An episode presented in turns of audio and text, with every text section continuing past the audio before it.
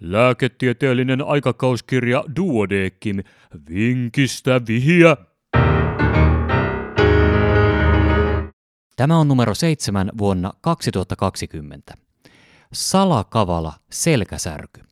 36-vuotias mies hakeutui terveyskeskuspäivystykseen työpäivän aikana ilmaantuneen selkäkipuoireen vuoksi. Työ oli fyysistä, mutta kivun alkuun ei ollut liittynyt selkeää provokaatiota. Kipu paikantui yläselkään lapojen väliin ja myös rintakehän etupuolella oli hieman jomotusta. Mies oli perusterve ja hänellä oli käytössään ainoastaan tarvittaessa otettava propranololilääkitys ajoittaiseen lisälyöntitaipumukseen. Lisäksi häntä oli lapsuudessa tutkittu lievän harjurinnan eli pectus carinaatumin vuoksi, mutta tutkimuksissa ei ollut todettu muutoin poikkeavaa. Päivystävä terveyskeskuslääkäri totesi potilaan normaalipainoiseksi, hoikkarakenteiseksi, pituus oli 194 cm, paino 85 kg, painoindekseksi tuli näin ollen 22,6 ja kipua lukuun ottamatta hyvävointiseksi. Sydämen ja keuhkojen auskultaatiossa ei todettu poikkeavaa. Vatsa oli pehmeä, myötäävä ja aristamaton. Rintalastan kohdalla oli harjumaiden muodostelma, kuten ennenkin. Rintakehällä tai selässä ei havaittu selkeitä palpaatioaristuksia, mutta kipu tuntui lapojen välissä koko ajan. EKGssä ilmeni yksittäinen kammiolisälyönti, mutta iskemiaan viittaavaa ei tullut esille.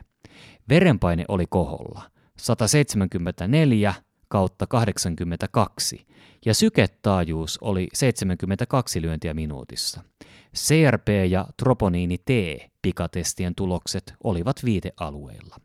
Päivystäjä arvioi kivun sopivan ensisijaisesti lihasperäiseksi, ja potilaalle annettiin lihasruiskeena diklofenaakkia ja orfenadriinia.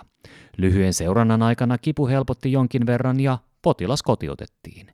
Aamuyöllä mies herätti puolisonsa ja valitti hätääntyneenä tunnetta sydämen lyömättömyydestä. Pian tämän jälkeen hän lyhistyi elottomana lattialle.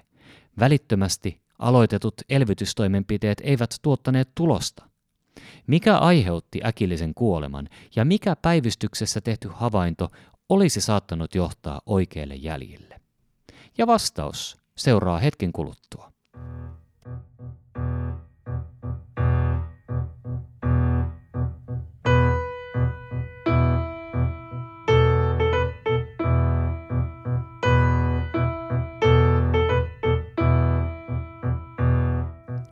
Vinkistä vihja, ratkaisu.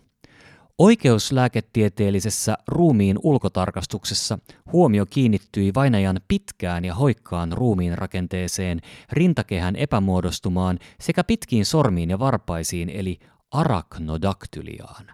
Löydösten perusteella heräsi epäily Marfanin oireyhtymästä, joka on harvinainen FBN1-geenin mutaatiosta aiheutuva sidekudossairaus.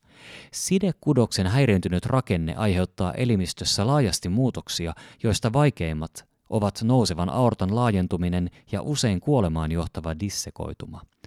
Ruumiin avauksessa todettiinkin kuoleman syyksi sydänpussin verenvuodon aiheuttama tamponaatio, joka oli seurausta aortan dissekoitumaan liittyneestä nousevan aortan repeämästä.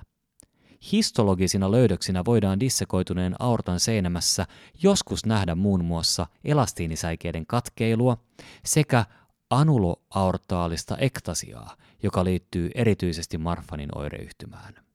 Jälkimmäistä muutosta ruumiin avausnäytteissä ei kuitenkaan todettu. Marfanin oireyhtymän lisäksi tunnetaan useita muitakin aortan dissekoitumiselle altistavia geneettisiä sairauksia. Koska Mahdollisella perinnöllisellä sairaudella voi olla merkitystä jälkeläisille, ohjattiin vainajan lähiomaisia olemaan niin halutessaan yhteydessä perinnöllisyyslääketieteen yksikköön perinnöllisyysneuvontaa saadakseen. Selkäkipu on tavallinen päivystykseen hakeutumisen syy, ja usein sen aiheuttaa hyvänlaatuinen tila.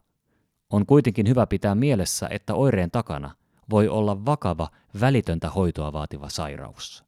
Aortan dissekoitumisen petollisuutta kuvaa se, että potilas oli päivystyskäynnin aikana kipua lukuun ottamatta vähäoireinen, mikä osaltaan vaikutti murheelliseen lopputulokseen. Ja tämänkertaisen vinkin on lähettänyt Lasse Pakanen Oulusta.